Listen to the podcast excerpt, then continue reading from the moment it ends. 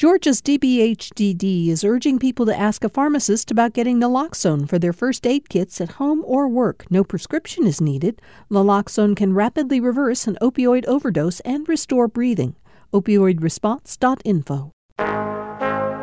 COVID 19 is an invisible enemy that's changed our daily lives and that our brains try to make sense of while we sleep. A dreaming mind works so visually that when it's feeling terrified, it looks for an image that would go with that emotion. I'm Virginia Prescott. Today on Second Thought, how has COVID 19 changed dreaming? And proponents of reopening economies in Georgia and other American cities cite Sweden's comparatively relaxed lockdown as a path to economic security and herd immunity. We ask, how would that work here? And best-selling author Sue Monk Kidd's new novel portrays a bold first-century woman and her supportive husband, Jesus. It allows us to see the present in new lights, to think, how would things be different if Jesus had married? Reimagining history 2,000 years later, with On Second Thought, coming up right after the news. From Georgia Public Broadcasting, this is On Second Thought. I'm Virginia Prescott. Compared to the lockdowns, bans on gatherings, and shuttered businesses in countries across the world, Sweden is an outlier. Swedish officials have advised citizens to work from home and avoid travel, but most schools and businesses have remained open. This relaxed approach aims to minimize impact on its economy and slow the spread of the virus through herd immunity. It's not often that American conservatives cite Sweden as a model for governance, but the progressive country's example has been picking up steam in prominent libertarian and conservative social and broadcast media. If you look to other countries, consider Sweden, for example, they have never had an economic lockdown. Well, the truth is, we don't really know how the Swedish approach will shake out yet, but it's foolish to simply dismiss it outright. Now, our media normally extols Sweden as the paragon of wise policymaking. They love Sweden, always have. Soft socialism. And yet, on a dime, they turned. Suddenly, we were told that Sweden was, in fact, a corpse strewn hellhole. We wanted to understand the strategy behind what has become a political talking point. Tina Nguyen is with us via Zoom from Washington, D.C. She's White House reporter for Politico, and she recently wrote about how conservative Americans are looking to Sweden's response. Tina, welcome and thanks for being here. Thanks for having me. And joining us from Atlanta, Dr. Felipe Lobelo. He's Associate Professor of Global Health at Emory University's Rollins School of Public Health. Dr. Lobelo, thank you so much for taking the time. Thanks, Virginia. Happy to be here. So, Felipe, I'm going to start with you first. Herd immunity or herd protection ultimately slows the spread of infectious diseases. Can you tell us, give us a thumbnail of what it means and how it works? Sure. Herd immunity really is, you know, a percentage of the population that has been infected with a virus or an uh, infectious agent or that has been vaccinated. And because of a a proportion of the population that is immune, then the transmission of an infectious disease or an agent or a virus in this case is going to slow or even stop completely because, you know, the virus essentially runs out of hosts to infect. It has to do with how transmissible is the virus. And we know that for this new coronavirus, probably 60 or 70% is required for us to achieve herd immunity. Now, Tina, there won't likely be a vaccine for COVID 19 for at least a year, which is why lockdowns across the world have continued.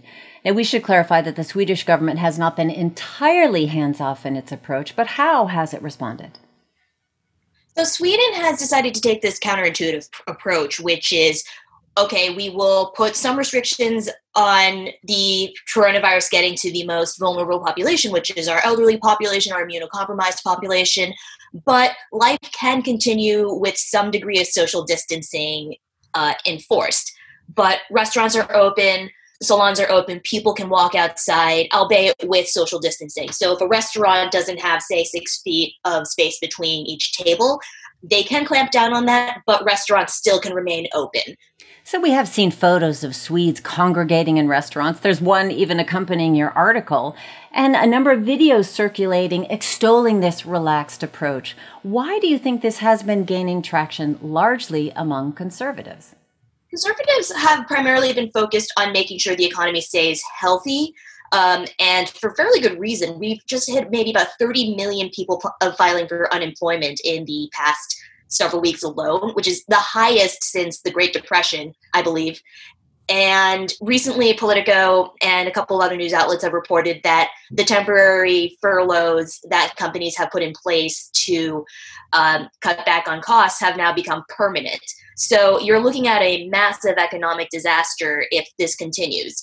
However, conservatives believe that the approach to making sure that people don't, you know, fall into economic despair is let's get people back to work. Let's start trying to reopen businesses. Let's make sure life goes back to normal as quickly as possible. So, looking at Sweden as an exemplar of that, they're like, hey, look, here's a country that's trying to make it work. And sure, their economy is contracting, but it's going to be at a higher level of economic functioning than the rest of the world if a vaccine doesn't come for a year, two years, that kind of thing. Mm-hmm. Well, earlier this week, Dr. Anders Tegnell, he's Sweden's state epidemiologist. He was on The Daily Show with Trevor Noah, explaining this approach, keeping schools and business open without overloading their healthcare system is the goal. Let's hear just a clip from that. I think we're trying to look at it holistically, and I'm not saying we were successful in all different ways. I mean, our death toll is really something we worry a lot about. So, Felipe, clearly that approach is not without its flaws. Is it working? How do the numbers in Sweden compare to other countries? Well, it's a mixed bag. We know that they have a higher total number of deaths and a higher mortality per capita compared to other Scandinavian countries. Now, having said that, probably a higher proportion of the population has been infected in Sweden, which in the long run will help them achieve herd immunity faster. Now, we are still learning about this new virus, the biology of the virus, you know, the transmissibility in different groups of populations, also the mortality and you know the different clinical manifestations of the virus. So clearly we don't know everything that we need to know, and this is a big risk that Sweden is taking, and they've acknowledged that because they for example, have uh, failed to contain outbreaks around elderly populations. More than 80% of their deaths come from you know nursing homes. So you know all these approaches have risk inherent with them because this is a new virus. Well, Tina, what are some important differences between Sweden and the U.S. that we should consider as the U.S. considers its coronavirus strategy going forward? First of all, Sweden has a way smaller population than the United States. It's about 10 million people, whereas New York, you've got 8 million people crammed into about 230 square miles. Um, that density has definitely sped up the transmission and the death toll of the coronavirus in the state of New York. So that's one consideration. The other one is that Swedes are far more compliant with the suggestion to socially distance than the United States is, primarily because they have a higher degree of trust in their government and their public officials. Uh, there are polls out there that say that Sweden has one of the highest rate of trust in their governments in the world, maybe about 77%. In the US, I don't remember off the top of my head, is considerably lower than that. Well, clearly, distrust of some government officials and their estimates has been one of the motivations for demonstrations to open up the economy in the U.S. But that's a cultural difference. Felipe, how about the health risk factors for coronavirus? Obesity, diabetes, hypertension, smoking. How do Swedish and American populations compare there? Sure. We know from uh, previous data that Sweden, compared to the United States, is a healthier country with much higher prevalence of obesity, diabetes, heart disease, physical inactivity, uh, bad diet, compared to Sweden and other Scandinavian countries. And that may uh, explain why in the US where we have to take stronger lockdown measures because we have a more vulnerable population. The US also has higher rates of poverty and income inequality than in Sweden. Felipe, how does that factor into this debate over herd immunity? Very important because we know the social determinants of health are drivers really of the outcomes, not only in chronic diseases, but in this case, infectious diseases. You can start to see that vulnerable populations, uh, populations of color, African Americans, Latinos, are uh, shouldering a much bigger burden of disease with coronavirus compared to white populations. And that is pro, you know, partially explained by disparities in income, in education, in access to healthcare, in uh, the ability to self isolate or you know work from home versus being an essential worker. So all those factors, in addition to the biology of the virus, are uh, driving the outcomes that we're seeing. My guests are Dr. Felipe Lobelo of Emory University's Rollins School of Public Health and Tina Nguyen. She's White House reporter for Politico. We're talking about how Sweden's relatively lax response to COVID 19 compares with the US and other countries. Tina, I know by no means does this neatly tied to partisan sentiments, but so far it has parsed along political lines here. Do you think that could blur as states reassess their own coronavirus responses? Absolutely. Uh, this poll recently came out from Axios uh, describing how many Americans believe that the government's numbers on coronavirus are correct. Uh, surprisingly, it's split into thirds. Maybe about a third thought, yeah, this is accurate. Republicans overwhelmingly thought that they were being overreported, and Democrats believed they were being underreported. Mm-hmm. So you're going to see conservatives really pick apart the differences that the states are taking to ap- approach the coronavirus.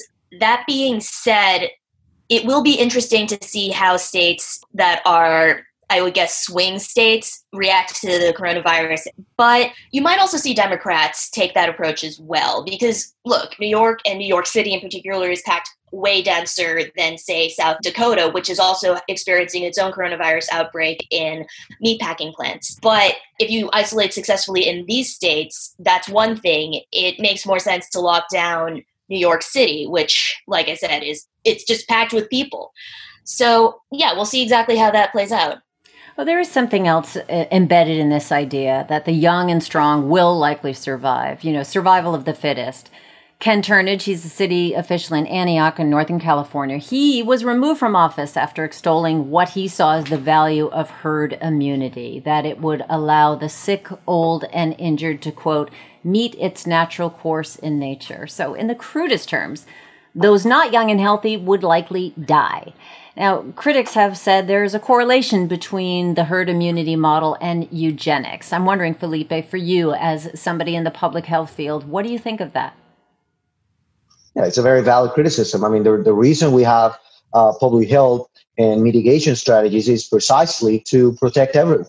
And, you know, we do know that the elderly are more vulnerable, but we also know that this virus can affect and does affect younger people and people that maybe don't have pre-existing conditions. Even we're starting to see cases in uh, kids that develop vasculitis or you know inflammation of their blood vessels or their heart. So you know, we really don't ex- know exactly how this virus kills necessarily. Uh, even with the relaxed approach that you know comparatively Sweden has taken, they're you know they're they're still taking mitigation strategies to slow the spread of the virus. Because if you let this virus rampant in the population, estimates are that you know the mortality, for example, in the United States, could peak to into two million people. Like I I, I don't I, I just see no political or ethical or economical argument where that amount of uh, suffering and death is allowable in any uh, perspective.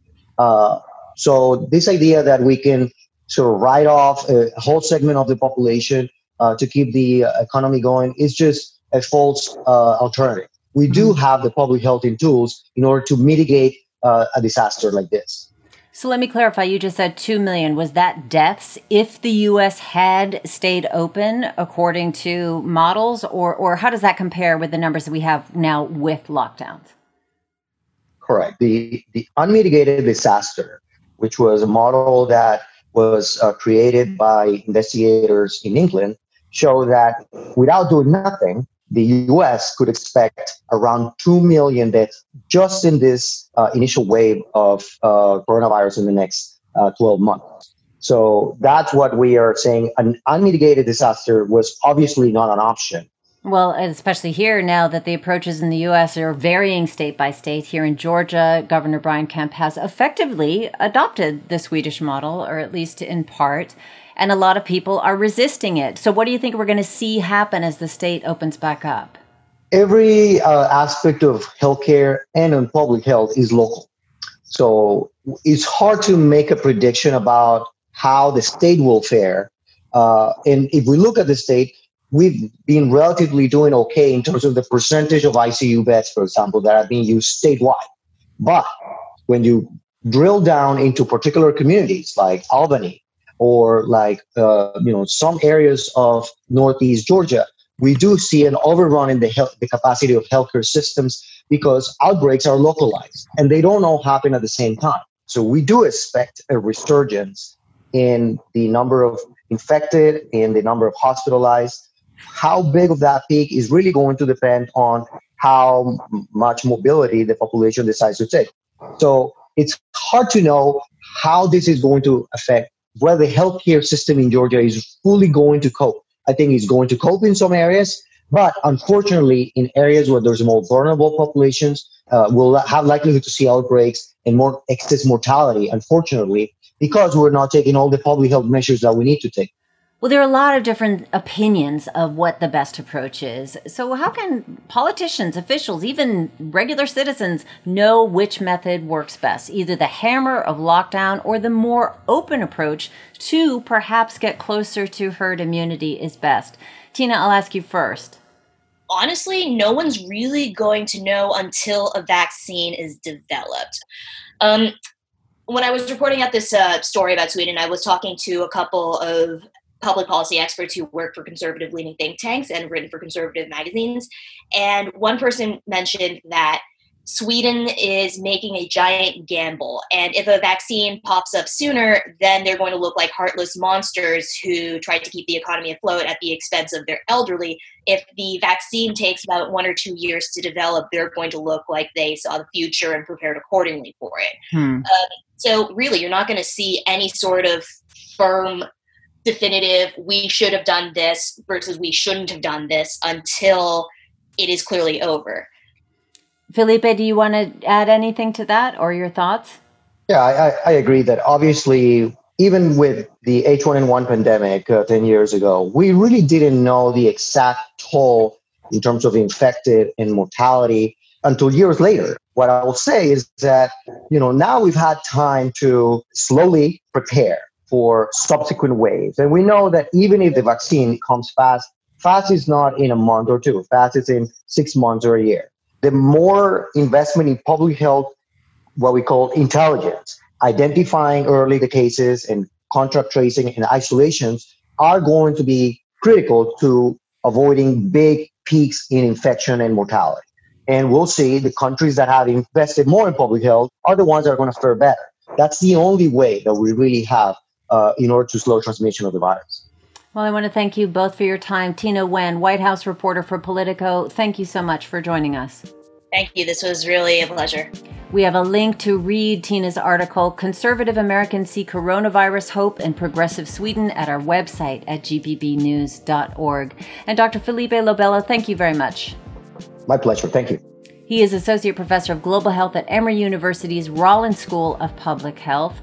Now, stay with us, for some, coronavirus has let our anxieties and minds run wild even when we sleep. We're going to hear about why and how COVID 19 is affecting our dreams. I'm Virginia Prescott. Stay with us for that and more on Second Thought. From Georgia Public Broadcasting, this is On Second Thought. I'm Virginia Prescott.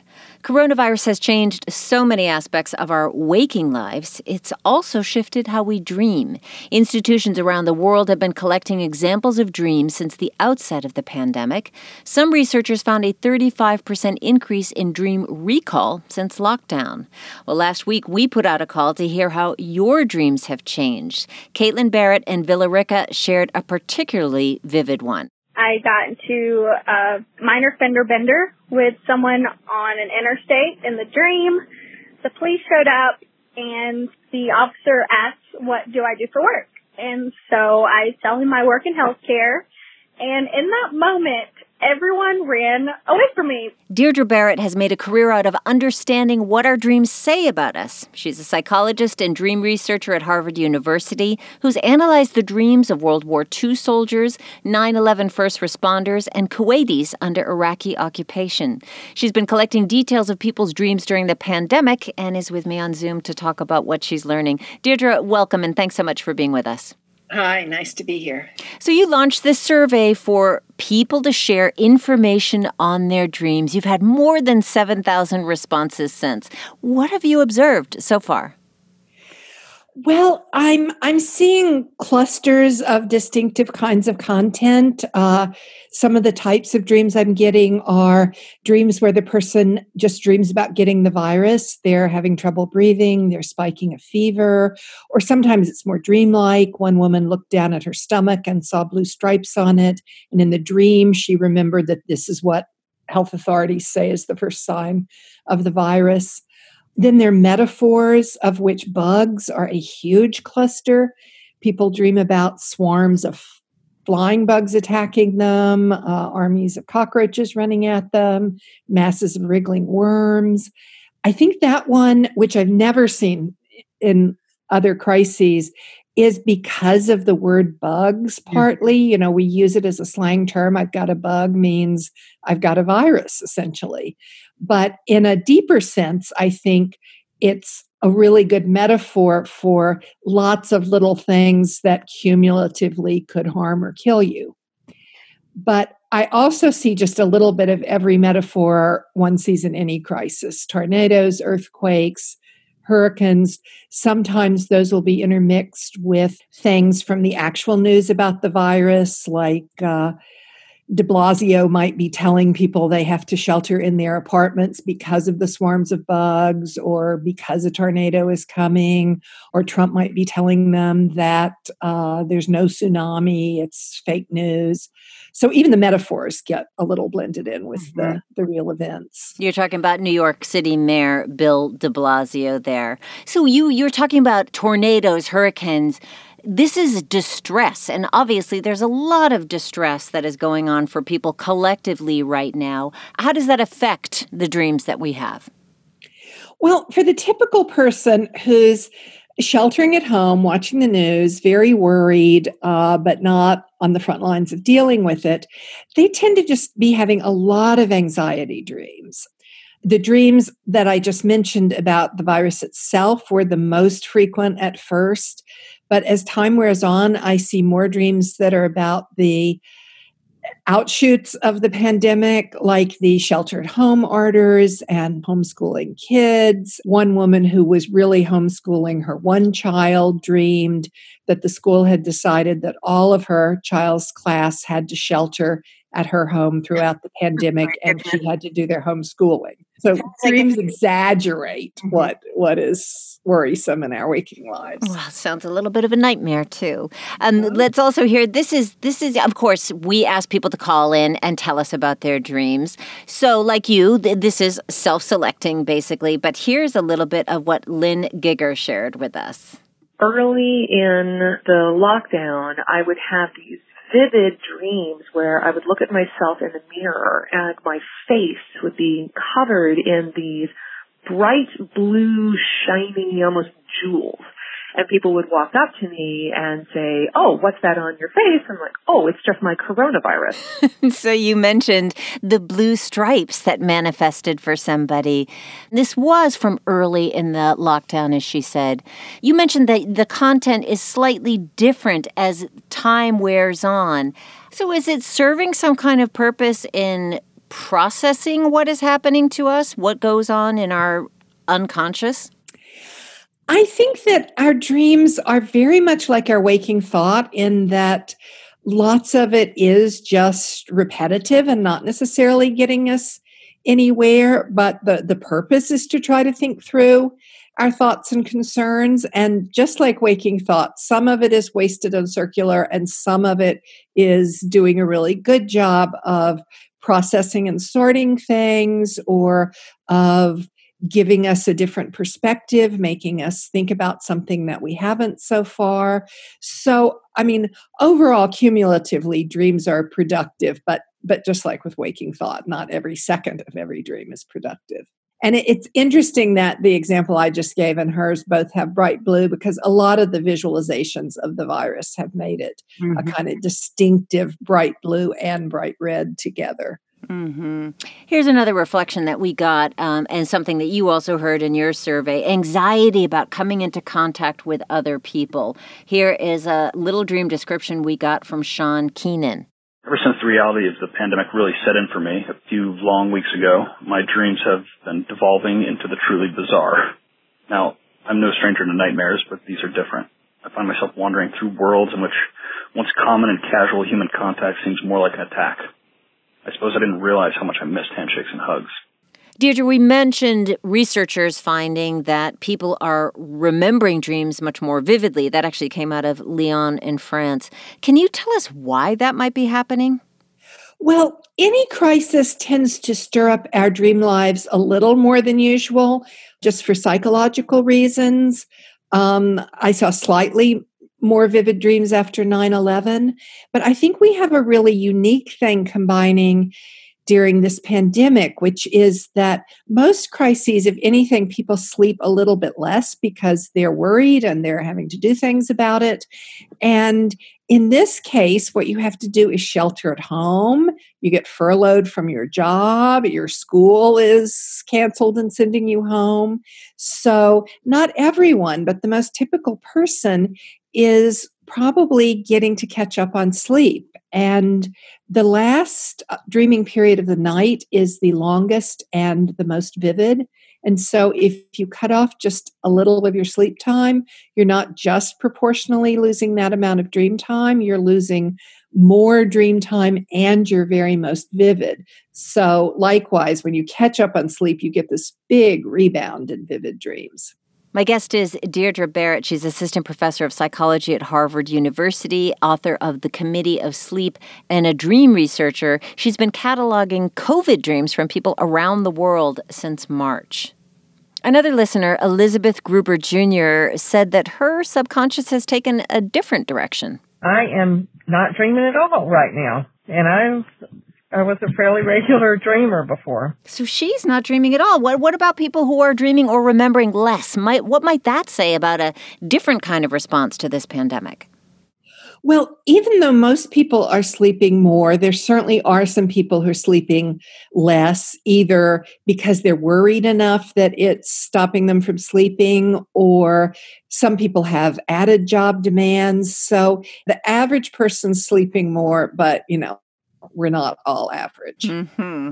Well, right now your dream survey is only published in English, but you have had people have reported from all over the world. Have you seen differences in the ways people are processing things in their dreams uh, as a result of the pandemic from other countries with different paths and different containment strategies?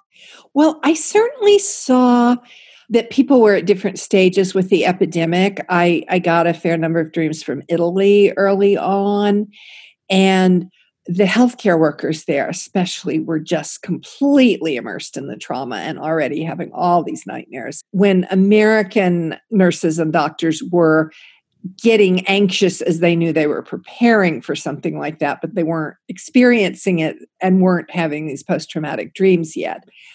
One other difference I noticed is that although leaders appear in a lot of dreams more than they typically show up in our dreams, um, in normal times, if famous people are in dreams, it's much likelier to be actors and rock stars, entertainment figures.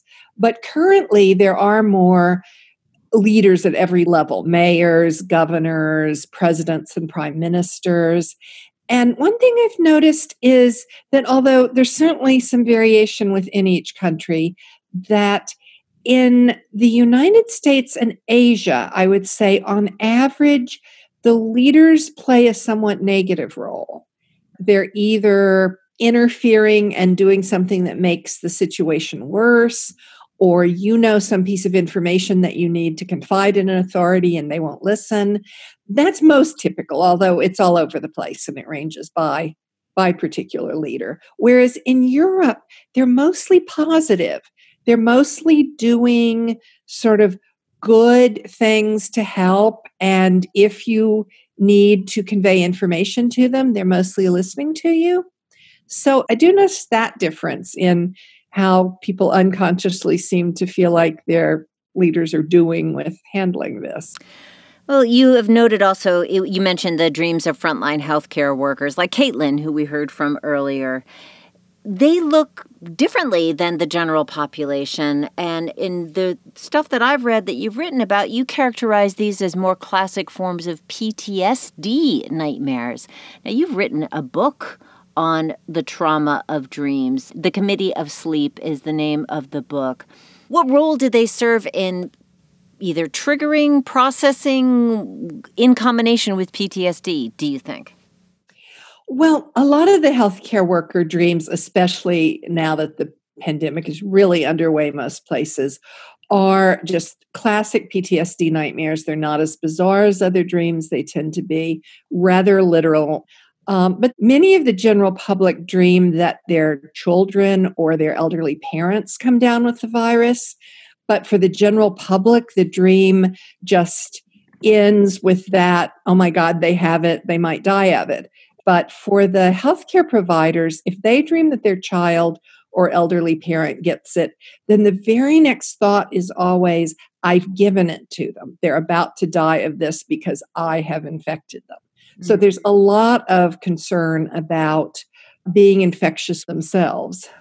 Well, after studying dreams collected from soldiers during World War II and first responders after 9 11, people in, in wartime uh, traumatic situations, how do you compare those to what you're seeing now from frontline healthcare workers? Well, these these are much like other times of crises, and I, I think they're especially analogous to the ones I collected after 9 11 because the ones after 9 11 I collected uh, mostly from Americans. And the typical person was very worried about what had happened, but not extremely directly involved. And that's certainly true for the pandemic right now as people hunker down at home and watch the news. So in both cases, I got the typical dream was anxious, but not a full on nightmare. For for both of the larger groups and then for first responders at 9-11 and people who barely escaped the buildings they were having classic ptsd nightmares as are a lot of the front line first responder healthcare people now. Um, there, there's one difference that i think is pretty unique to this crisis. When a menace is invisible we're just as terrified but we don't have one or two obvious visual images that everybody will use. So after 9 11, most of the dreams, even if they were bizarre and dreamlike, they had buildings coming down and planes crashing into things and hijackers with, with knives in their hands. And there were some metaphors. There were tornadoes and earthquakes, but more of them were about some visual image from the real event. Whereas, except for the healthcare providers who really do know what it looks like to watch someone die of this, most of the general public is terrified of them but don't have one simple image. So I think that's why I'm seeing more metaphor dreams, and some of the metaphors cluster around exactly the issue that the thing's invisible, but also they just grab onto any scary image that the person has ever seen because our dreaming mind works so visually that when it's feeling terrified, it looks for an image that would go with that emotion.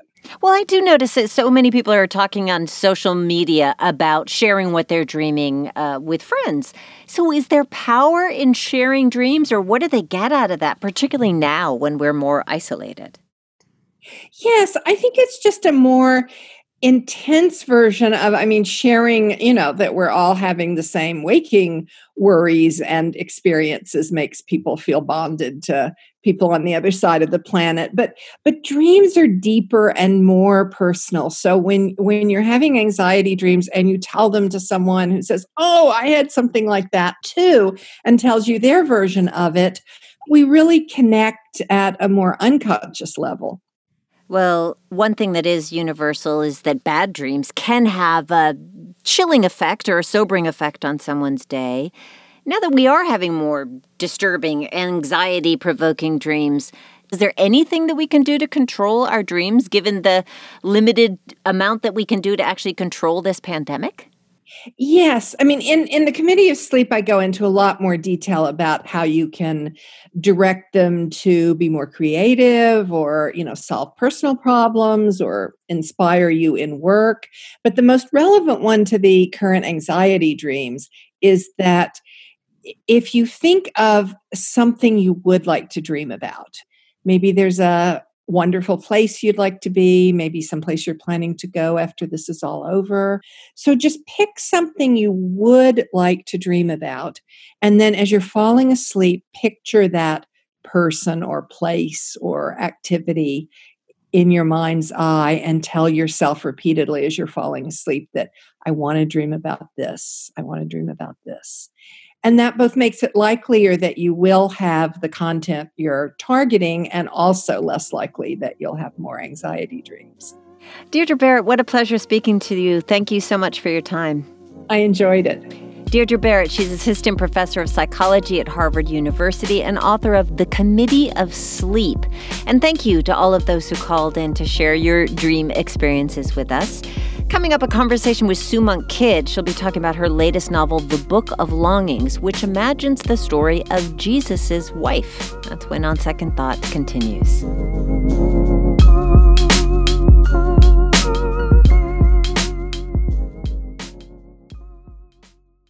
We are back with On Second Thought from GPB. I'm Virginia Prescott.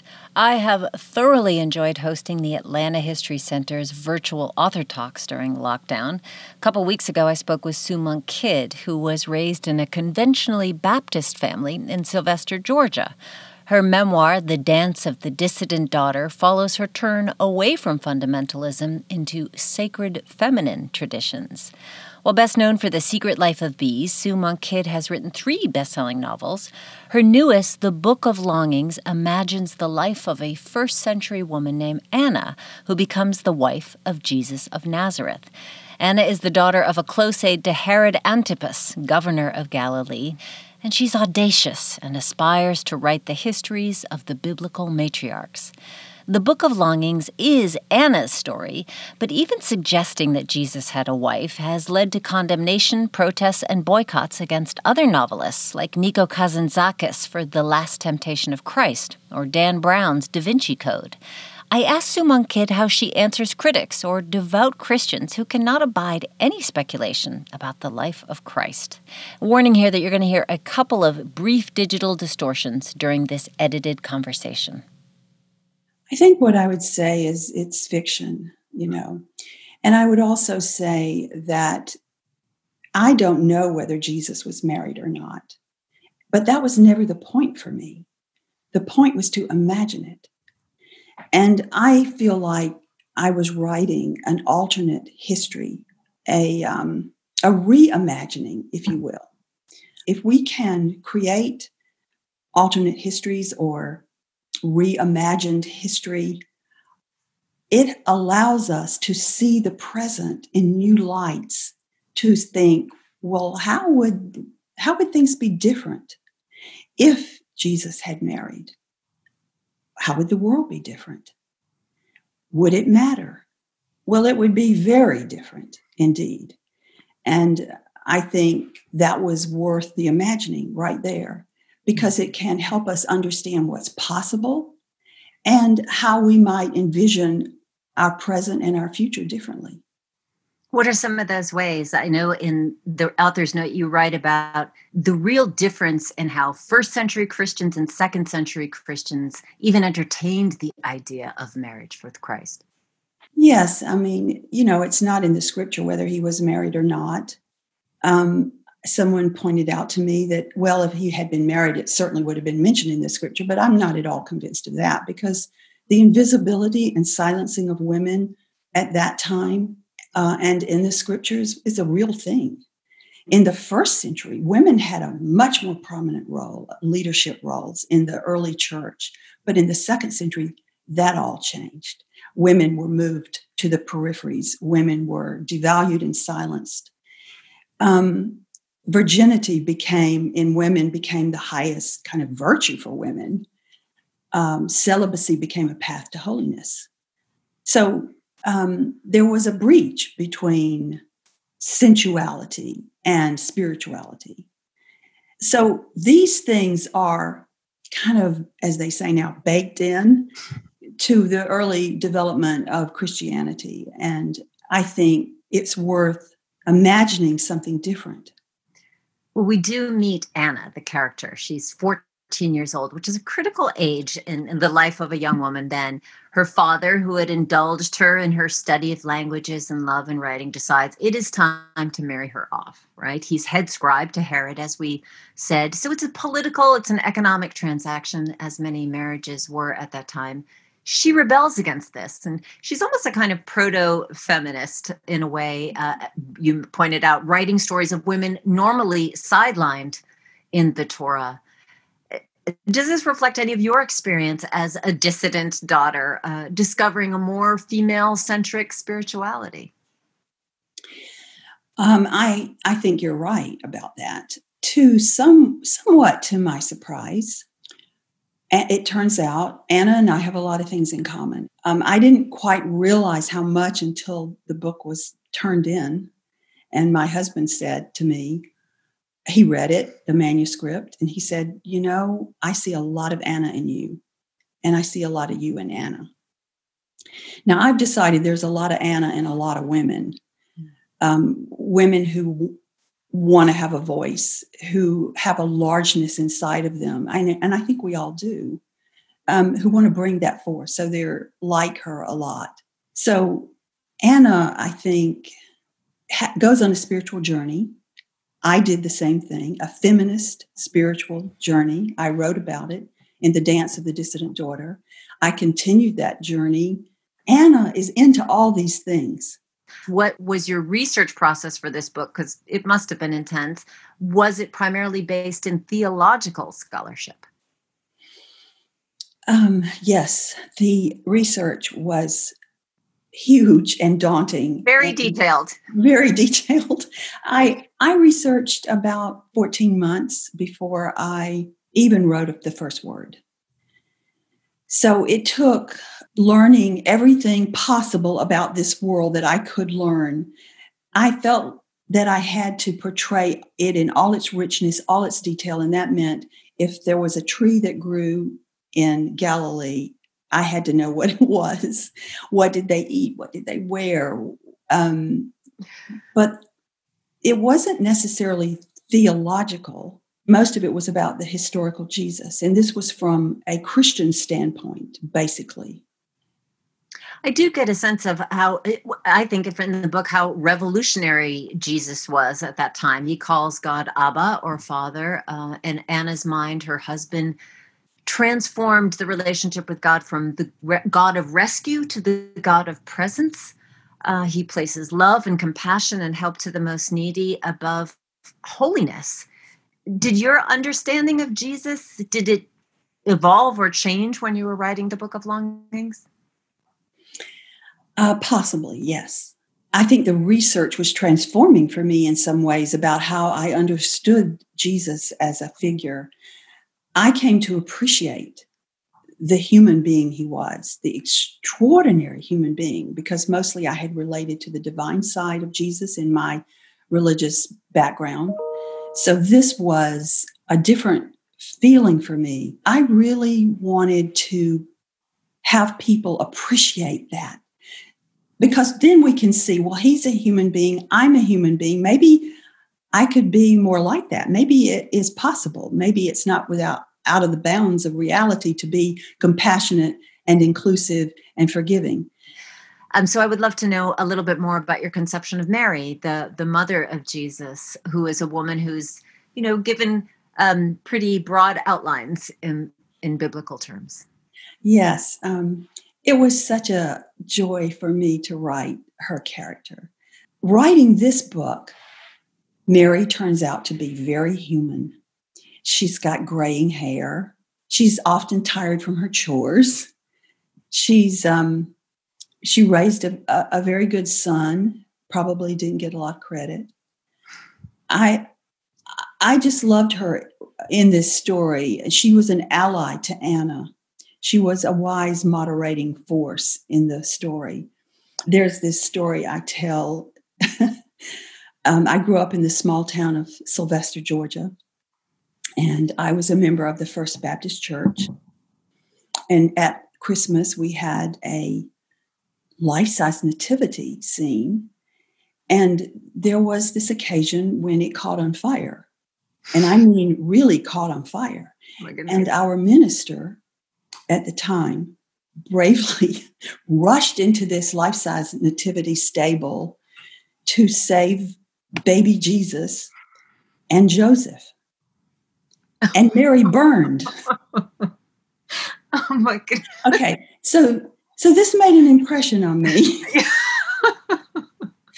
and I have been trying to save her ever since. True story.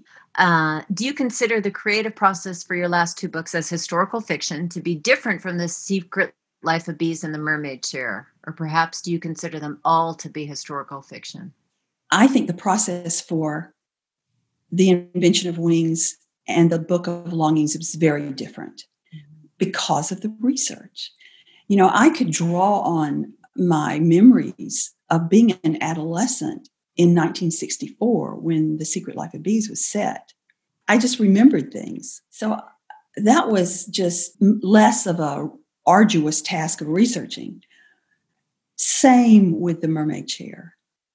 But um, there were always things you had to research, you know, a little little things. But boy, it took on a whole other epic feel when I was writing The Invention of Wings because American slavery is a huge topic to take on.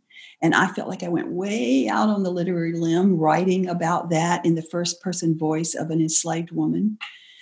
Um, but I had no idea that the the taking of my own breath would come with this book. I guess the only way it really differs for me is in the research. Taking of your own breath. What do you mean by that? Uh, well, I've said many times that as women, we need to take our own breath away at least once in our life. Yeah, that would be very different things for different uh, women, but um, I think it's an important thing to do. So, what is your moment? You know, and I thought mine was writing "Dance of the Dissident Daughter." That took my breath away. That I wrote that book, honestly it required me to scrape up all my bravery. But this one took my breath away in an even larger way. And I remember when I wrote the opening lines of this book, the day I did it, I wrote, I am Anna. I was the wife of Jesus ben Joseph of Nazareth. And it took my breath. I sat back in the chair, my desk chair, and I thought, I'm doing this. But my longing to do this was so strong. My knowing, my creative self knew this was my book to write, that in some ways I felt put here to write it. And I have heard readers already say, I was nervous about reading this book, but I'm so glad I did. I think readers will find that to be true. And um, maybe it will take their breath a little bit too, like it took mine.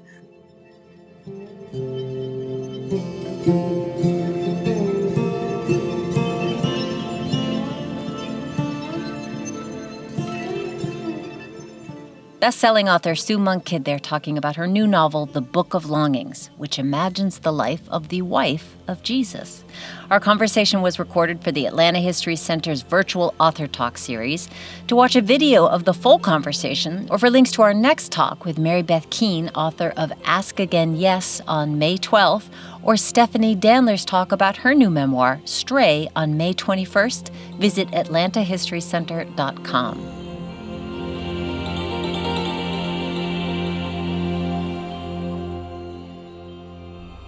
On Second Thought is produced by Priya Mahadevan. Supervising producer is Amelia Brock. Jesse Neiswanger and Jake Troyer are our engineers. Our intern is Chase McGee. Executive producer is Mary Lynn Ryan. I'm Virginia Prescott. You can subscribe to the OST podcast for free on Apple Podcasts, Stitcher, Spotify, or wherever you get your podcasts.